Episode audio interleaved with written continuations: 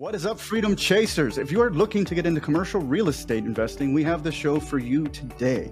Our guest is a nurse anesthesiologist turned real estate investor who is grossing $950,000 per year. And we're going to get into a story about how he did it now. Welcome to the Freedom Chasers Six Figure Strategies podcast. If you're an agent or an investor yet to hit six figures, this is the show for you. We take a deep dive into strategies to help you achieve the goal of six figures so that you can grow up to seven figures eventually. All right, here we are with Tim Horvath, doctorally prepared anesthesia provider who is chasing financial freedom through commercial real estate with Bold City Commercial. Tim, I'd love to hear the story, man. Obviously, you're a nurse anesthesiologist. You have a pretty solid job. What attracted you to real estate? Yeah, good question. I, um, you know, for some reason, since I was younger, real estate's always been a draw to me. Um, I don't know why. It's just kind of always been there. And once I got some financial independence and had the capability of going into real estate, it uh, and learning, you know, how it really can ultimately give me financial freedom. It was just the draw. I was hooked, and once I got my taste, it's it hasn't stopped, hasn't stopped, and it's only continued to grow.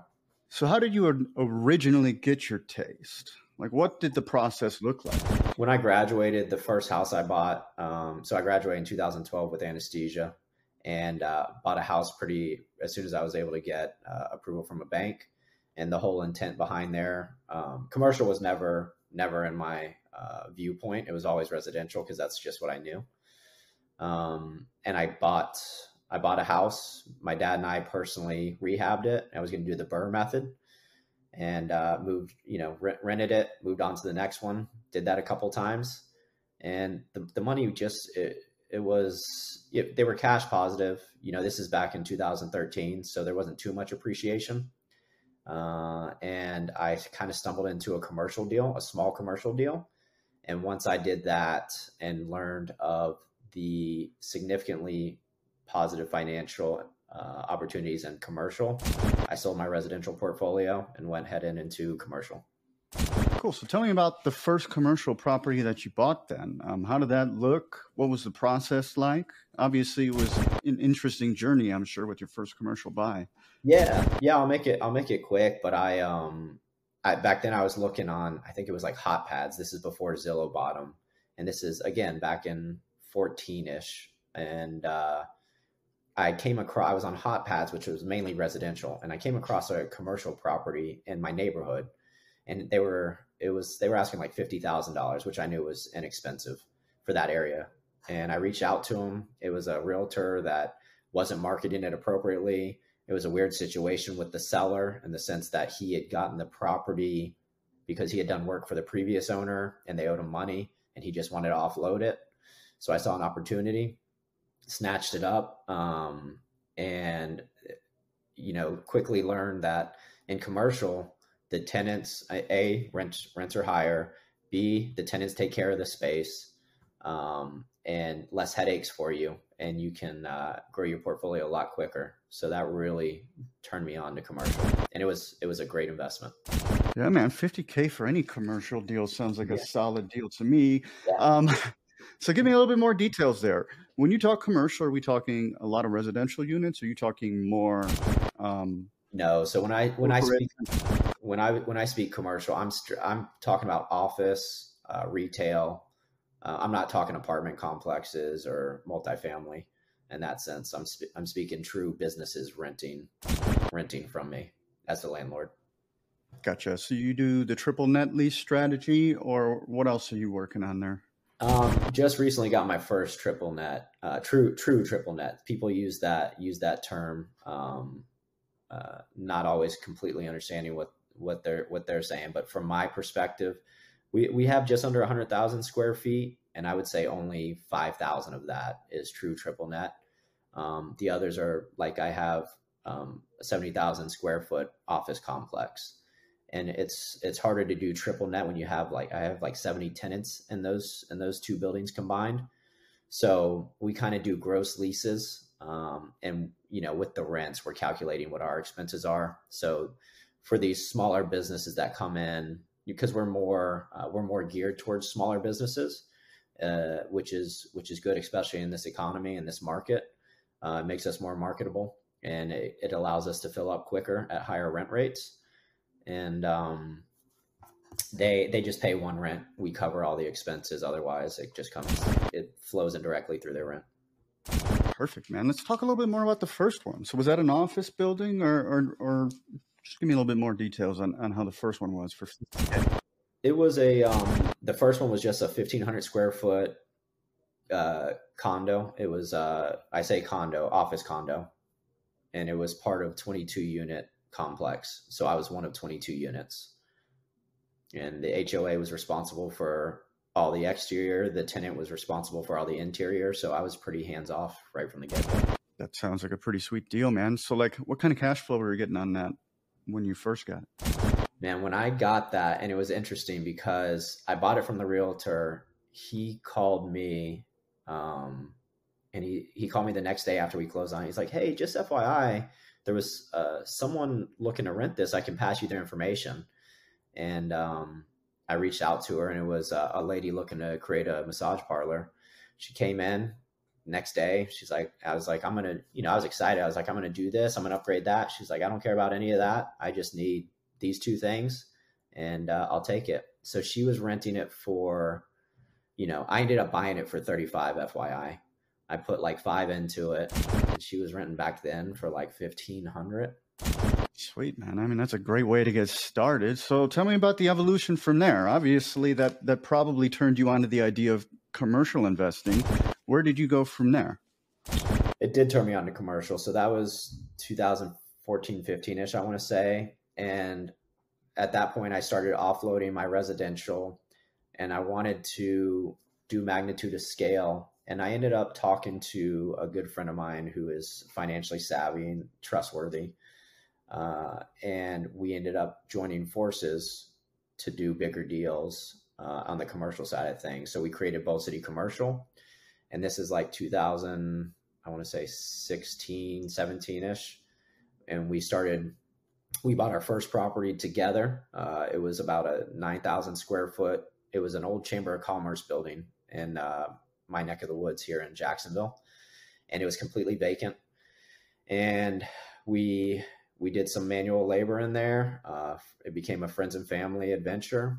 Uh, rehabbed it. It wasn't it wasn't a crazy rehab. Under fifty thousand dollars. The building wasn't terrible. Um, and uh, we ended up getting it 100% occupied within up to 100% occupancy within six months. And again, I didn't know I didn't know anything about commercial real estate. Even even having that small condo deal, jumping into this back then, that was a five hundred thousand dollar purchase. Um, jumped into that, not really knowing much, or just um, just did it and quickly learned. And and the big thing with commercial, when I say in regards to the valuations, commercial real estate's really based. It's looked at as a business, right? It's based on your cash flow.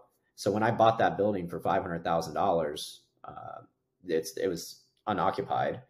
If I it took me six months to put those tenants in there, and based on the numbers back then, six months later, it was worth a million dollars. So you doubled the valuation just by bringing in tenants, right?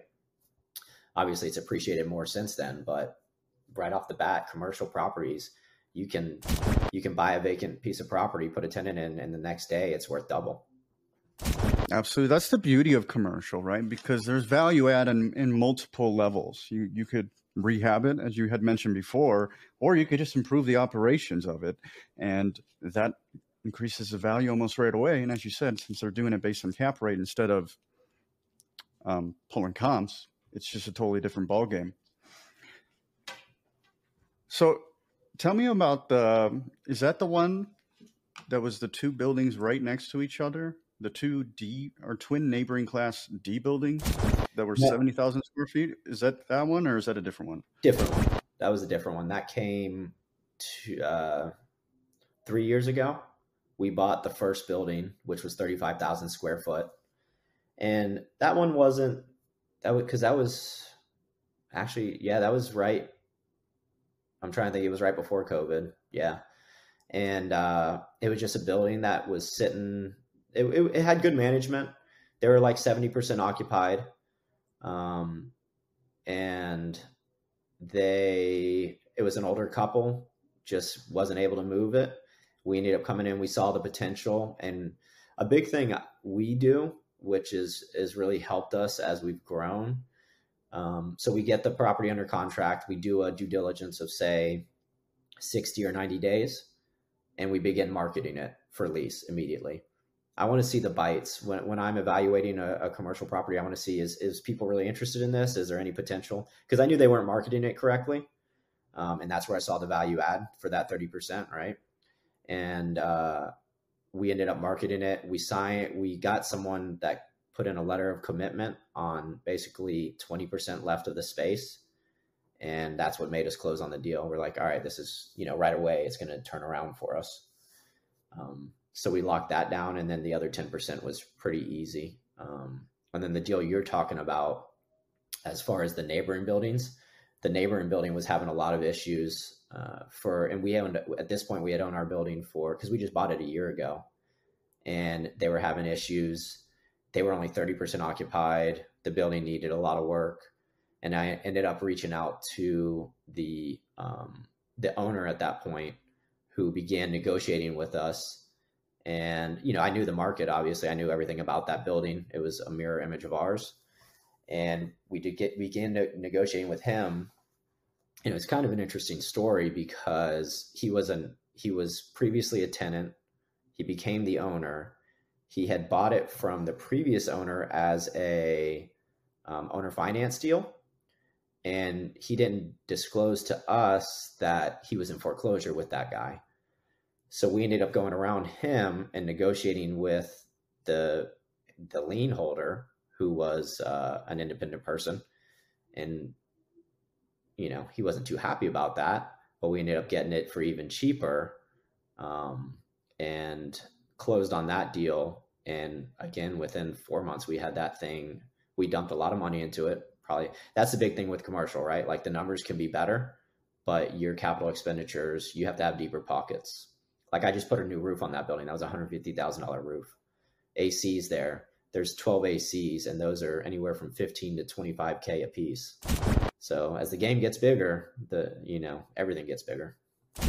Absolutely, I love that you brought that up. So when you do these value adds and you increase the value of the home, are you cashing out on that equity, or are you holding on? Are you just leaving it there? So this year we or like 2022 we just did all of our loans uh, are through one of the local credit unions, and and they we locked them all in. We we felt the market was because that's a big thing that's different with commercial too is lending. So the big thing, you know, because everyone's always, I always hear from people, hey, we want to invest in commercial real estate. Hey, we want to do this in commercial real estate, but they always say they're scared. And I'm I'm here to say it, it's nothing to be scared of. It's just different. And one of the big things that's different is lending. That's one of the big variables that you have to learn. Um, but so all of our loans are with a, a local bank, and we locked them in at good interest rates for long terms.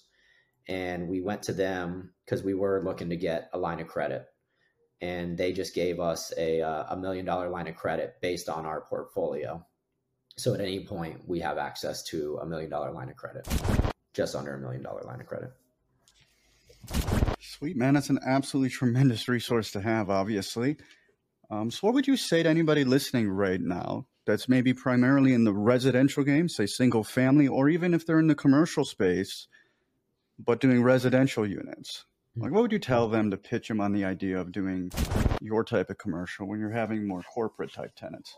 Yeah, um, you know, it's it, it's an interesting question during an interesting time, right? Like a lot of people because we're in, most of our assets are our office space and you know it, it really is a variable on your location because office space in a lot of areas is getting crushed right now mainly the large metropolitan areas like california new york those those areas um so you know i'm i'm fortunate to be in florida um, a lot of people are migrating here a lot of businesses are migrating here i mean you hear that um, well, I know, man. I'm from Chicago. We got everybody going over there. Yeah, yeah get it there in Texas. Um, so I'm fortunate to be in the economy we are in. I have seen, I have seen as, you know, like I, I mentioned before, we we focus on smaller businesses, and I am starting to see some of those companies have financial uh, concerns. uh, in the sense of when I say that, because I also have a property management company. So I see a lot more. We manage over 100,000 square feet also. So cumulatively, all over the city, I get a good bird's eye view of my local economy. And I'm seeing people start to go belly up, people starting to uh, get later and later on rents, people starting to alter their rents. So I don't know how encouraging I would be of office space to someone right now. Um, there's definitely opportunities. It's just more, it, it's a riskier environment. Um, so that's office. Industrial, everyone's hot on industrial. It seems like that's very uh, taken off. Um, and then you have the retails. I kind of put retail in a similar uh, similar comparison with uh, office space as well. But ultimately, there's always opportunities, and to to not be discouraging. I wanted to put out that caveat that you know it is it is there's definitely some trying times ahead, but to me that means there's some opportunities ahead. Um, so I'm excited to be picking up to have that line of credit and to be picking up because I know there's going to be some office, there's going to be some opportunities coming in the commercial side of things. So to me, what I would tell people now that I'm talking about this out loud, educate educate yourself because there are definitely um, these opportunities coming um, for you to capitalize on in the commercial space, and the numbers will recover. Um, the numbers will be significantly better if you can buy if you can buy low, um, which is what's going to happen. Because when it, and not to go on a tangent, but when I'm saying these opportunities on, on commercial space, how I was saying lending is a little different a lot of these loans are three years or five year arms. And if you think about it, a lot of these people are going to have to refinance. We know what interest rates have done. So their number game is going to shift, right? Their their rates and their terms are going to go higher. They're going to have a higher monthly payment, which means their expenses are going to be higher. And you have companies going belly up. So they might not have as much rent income. So you now have higher expenses, decreased revenue. What are you going to have to do with that property? You're going to have to sell it. Lenders aren't lending too much on commercial office space right now or commercial real estate as aggressively. They still are. These companies are going to go belly up and they're going to have to liquidate that asset. And that's where the opportunity comes in. Absolutely. And we're in the post COVID world too, which has changed everything. Um, you sounded so confident. You're like, there's definitely massive opportunity coming. I'm just curious, like, um, what are your projections then? What do you think is going to happen? So again, I'm in my bubble in Florida. So I, I speak- there's, there's, no crystal ball here too. So I mean, there's I'll throw that caveat out there. Nobody knows what's going to happen. Let's, I'm hearing your prediction. Not this isn't financial advice. Yeah, yeah, no, no, I, I hear you. I, I just you know my my perspective of what's going to happen in New York and California versus what's going to happen in Florida. I feel are a little different. But you just mean globally with the commercial real estate? I mean, sure. I mean, you were talking about you were talking about opportunities in general. So yeah. I was kind of thinking about market forecast in general as well, on top of um, inflation and all the other things that are kind of nuts with the economy right now. I mean, on the residential space, we have historically low inventory, but buyer demand is just not there anymore um, compared to where it was, you know, before the interest rates went up. Yeah, yeah. The the opportunity. So on the commercial side you know there's going to be people that didn't you know it's kind of what i was just saying in the sense of like you have the big operators that have the deep pockets that can weather the storm um, and then you have the investors like myself that i would say are small to medium that have properties. We you know they don't own the majority of the city. We have a couple couple here a couple there right? And if those people don't, don't have the correct financing in place they're going to be pushed out of the market. Because thing you know i do feel the next couple years are going to be kind of rough economically. Um, i mean that's what the experts say so that's what i parrot right? And i kind of feel that sentiment. I am seeing what's what's happening personally from my tenants and the discussions i'm having to have with my tenants. Um, so i'm seeing it um, uh, anecdotally and i'm you know and it, it, seems to be going that way. So I think harder times are coming, and it's about, and that's why all the big money sitting on the sidelines. They they feel the same way. Um, so the opportunities are, unfortunately, come from other people's pain, and other people's pain comes from not planning correctly. So you know, like I said, we we locked in our rates. All of our buildings are locked in at three percent for 12 years, which 12 years on a commercial property is a long term lock. So we can go down to 50%, or we can go below. Like typically, commercial real estate, they say 70% occupancy is about where you break even, and then everything above that is is is profit. And we can go below those numbers, weather the storm, and come out on the other side. But not everyone planned that way. Well, that's for sure, man. Um, yeah, so I mean, they say what comes before all the evictions and things of that nature is um, car repossessions and credit line decreases, which we're seeing a lot of right now. So I would agree with you. I, am I'm not projecting a, a rosy financial future for the next 24 months or so. But as you said, unfortunately, with other people's pain, does come massive opportunities if, if you know how to capitalize on them. You had mentioned that you got into property management. I'm curious why you added that vertical to your business. Um, you know, we I manage we manage our own properties. So and we had actually looked at the opportunity of having someone come in and manage ours because I'm a big believer of, you know, I, I want to enjoy my life. Um, I've talked, you know, we briefly spoke about me potentially getting out of anesthesia to have more freedom, autonomy, you know, you can't get your can't get your time back. Um, so when I started calling different property managers, I started to see a lot of, and I started to hear a lot of um, deficits. These people wouldn't return their calls. There were, I would talk to tenants in the buildings. They would have poor management. So I saw an opportunity because I know we manage our properties very well, and we've been very good at a lot of things that we see the market isn't supplying. And it's like we already have the systems in place for property for managing our properties. So why not expand that to others? So we hired someone on, trained him, um, still training him, and looking to hire more because we we started it three months ago, and we've already it's already generating over six figures gross, um, and and the demand is out there, and it just made sense. And it's interesting as and and this is what I would say. You know, it's it's the synergism synergy is the word in the sense of you know you do commercial real estate or real estate whatever and you go into property management which i didn't know how advantageous it would be because you know we're managing for investors and eventually these investors i've already encountered this they want to buy and sell right? Who are they going to use if they have a good relationship with you? You. So the the money that can be generated from this and it was really perfect timing because we kind of have slowed up on our of course we're going to buy any opportunities but we've slowed up on personally our personal portfolio and we're focusing our attention to growing the revenue stream of property management and then brokerage so it kind of worked out and it gives you a lot more data points i'm managing properties in areas i wouldn't have bought before and i'm learning through managing these other properties oh this part of town which is not the best part of town actually has higher rent revenue than this nice part of town we have over here, which is significantly significantly more expensive. So I'm getting more data points on what rental rates are, where should we invest, and it's not at my expense. Absolutely. It makes sense for the right type of person. Not everybody's going to be good at property management. It, it takes a certain type of personality.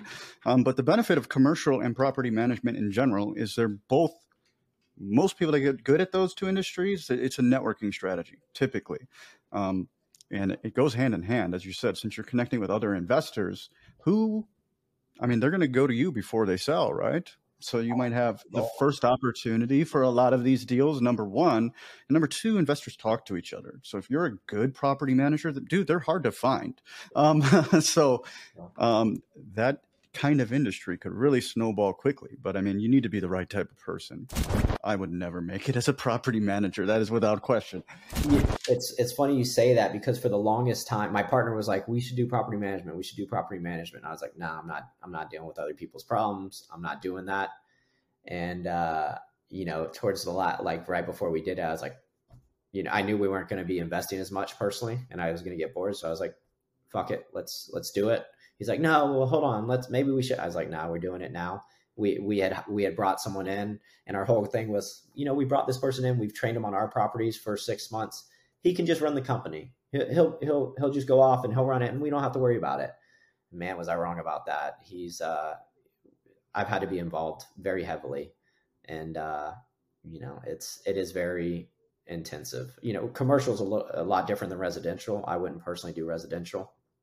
Personally, like you said, it's a different person, but definitely headaches. Yeah, without question. I thought about doing it once on the residential thing. I got to 13 doors and I, I killed that quick. I was like, nope, nope, this is a thankless job. The tenants hate me, the landlords hate me, and it's like, nope. Um, You're right. You nailed it. You nailed it. Yep. Very cool, man. I would love to talk about the golden handcuffs. You had mentioned that before the call. Yeah. Um, so give me your impression of that. And um, yeah, let's just dive into that theory. Or not the theory, but the concept. Yeah, the golden handcuffs. Um, it's not a term I created by any means, but the I, I am fortunate to have a good W two income um, that a lot of people would be very grateful for, and I, I have a good career. Yet I am still uh, yearning for something else, uh, and independence from that job, uh, financial freedom, and uh, the thing I always tell people about you know when they talk about healthcare and business is the trajectory of business if you're good if you're very good at business your financial trajectory can can be whatever you make it right? And in healthcare you have great stability but your trajectory if you're very good um, you know it's great for the patient it's a good obviously in healthcare you need to be good but your trajectory of income if you're not an independent practitioner which is less than half of the community, less half of the work labor, just kind of does this, right? You just barely go up, not enough to even meet the um, inflation cost.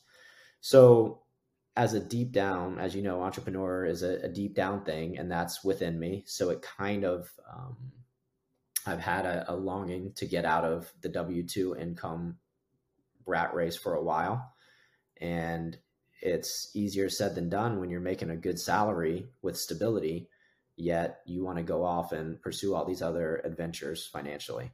So, you know, and that W 2 is a time commitment, right? And that time commitment takes away from your potential other investments.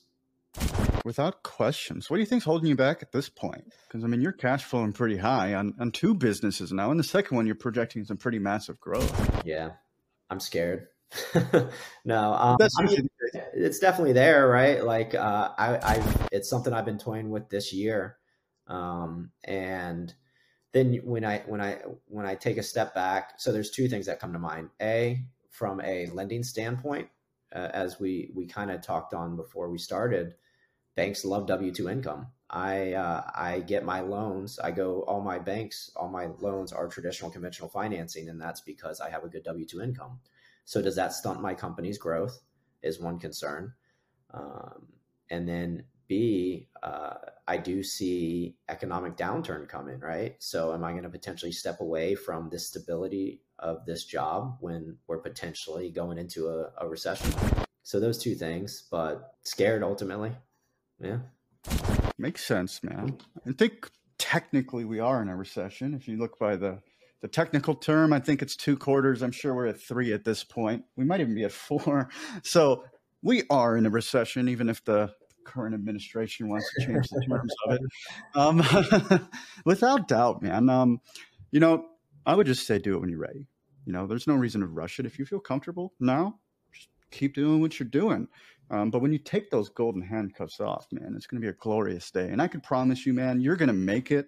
I mean, you're so close already um, you're totally going to make it. So just do I, when you're ready. There's no there's no rush. I you can still build business on the side. I appreciate that. For sure, man. Um, it's cool. Once you do take those golden handcuffs off, man, what would your plans be? Well, it's really going to be. I mean, I'm literally on the cusp, so I've been thinking about this a lot recently, and it would be growing the property. My goal is to grow the property management company into uh, an all-encompassing brokerage. You know, I, I went into, I kind of got my vision the other day um, when I went into my friend. He works for a large uh, commercial company here, and he's higher up in this company. And I went into their offices um, before the Jaguar game. Uh, it was before the Jags playoff game, so two weeks ago. And I walked in his office, and it's in a nice location. And I know the owner of the company indirectly. And I walk in, and my buddy's like, "Yeah, we do." It was a, a large high-rise multifamily, and he goes, yeah, we developed this building. We ended up selling it to the company that bought it. We ended up renting this space. It was like a 4,000 square foot, just large space that was beautifully done. And he said over, and it, there was in the, in the, on the perimeter were offices for the higher ups, and in the middle were uh, cubicles, three rows. And he said on the on the far left is uh, where our property management people are, and the middle is where um, our financial people are, and on the right side is where the brokers are. And we get in, we come in here, and it's an environment, it's a great community, feeds off each other. And I'm telling you all this to say that really inspired me. It, it really clicked with me in regards to the property management, what the potential is, because you see these companies, they create that uh, recurring revenue, which allows them to take more risks uh, and investments. And then obviously you get even the other thing I didn't take into account is on lease leases. You know, we factored in, hey, we'll get these properties, we'll manage them, and we'll make this much. But a lot of these properties have high turnover or a lot more uh, spaces available, and you get a lot of money off of each tenant you sign. So this recurring revenue and then the sales, it's I plan to answer your question directly. I plan on growing something like that. Is what my vision was now. Absolutely, man. It is a great vision. I mean, the foundation that you're setting for, I mean, a, a, very large scale business is actually very solid because you have your commercial properties, number one, the property management, the, the network that you're going to build from there is going to give you more opportunities if you start selling commercial real estate too. In commercial real estate, the commissions, man, they're pretty good. Um, so you don't need, you don't need to sell a ton of commercial to do pretty well. So, I mean, the foundation that you're building is absolutely fantastic. Um, so Tim Horvath, man, anybody listening, if they wanted to reach out, what would be the best way for them to do so? Um, Bold City Commercial is uh, is our website. You could just go to uh, boldcitycommercial.com. Can reach out to us there. I have other websites and stuff, but that would be directly to me, and that's that's the easiest way I would say. Cool, man. Um, I have a couple websites for you. I'll make sure they get into the show notes. Um, Tim Horvath, man, thank you so much for giving me a glimpse into your life and into your business. And to those of you out there chasing freedom, freedom is accomplished one action at a time. Just go out there and take massive action on no more than three of the strategies that we discuss on this show. You don't want you run around in circles. Tell somebody you know that will help hold you accountable. And before you know it, you too will be living a life of freedom. So thank you for tuning in, and we'll catch you on the next one.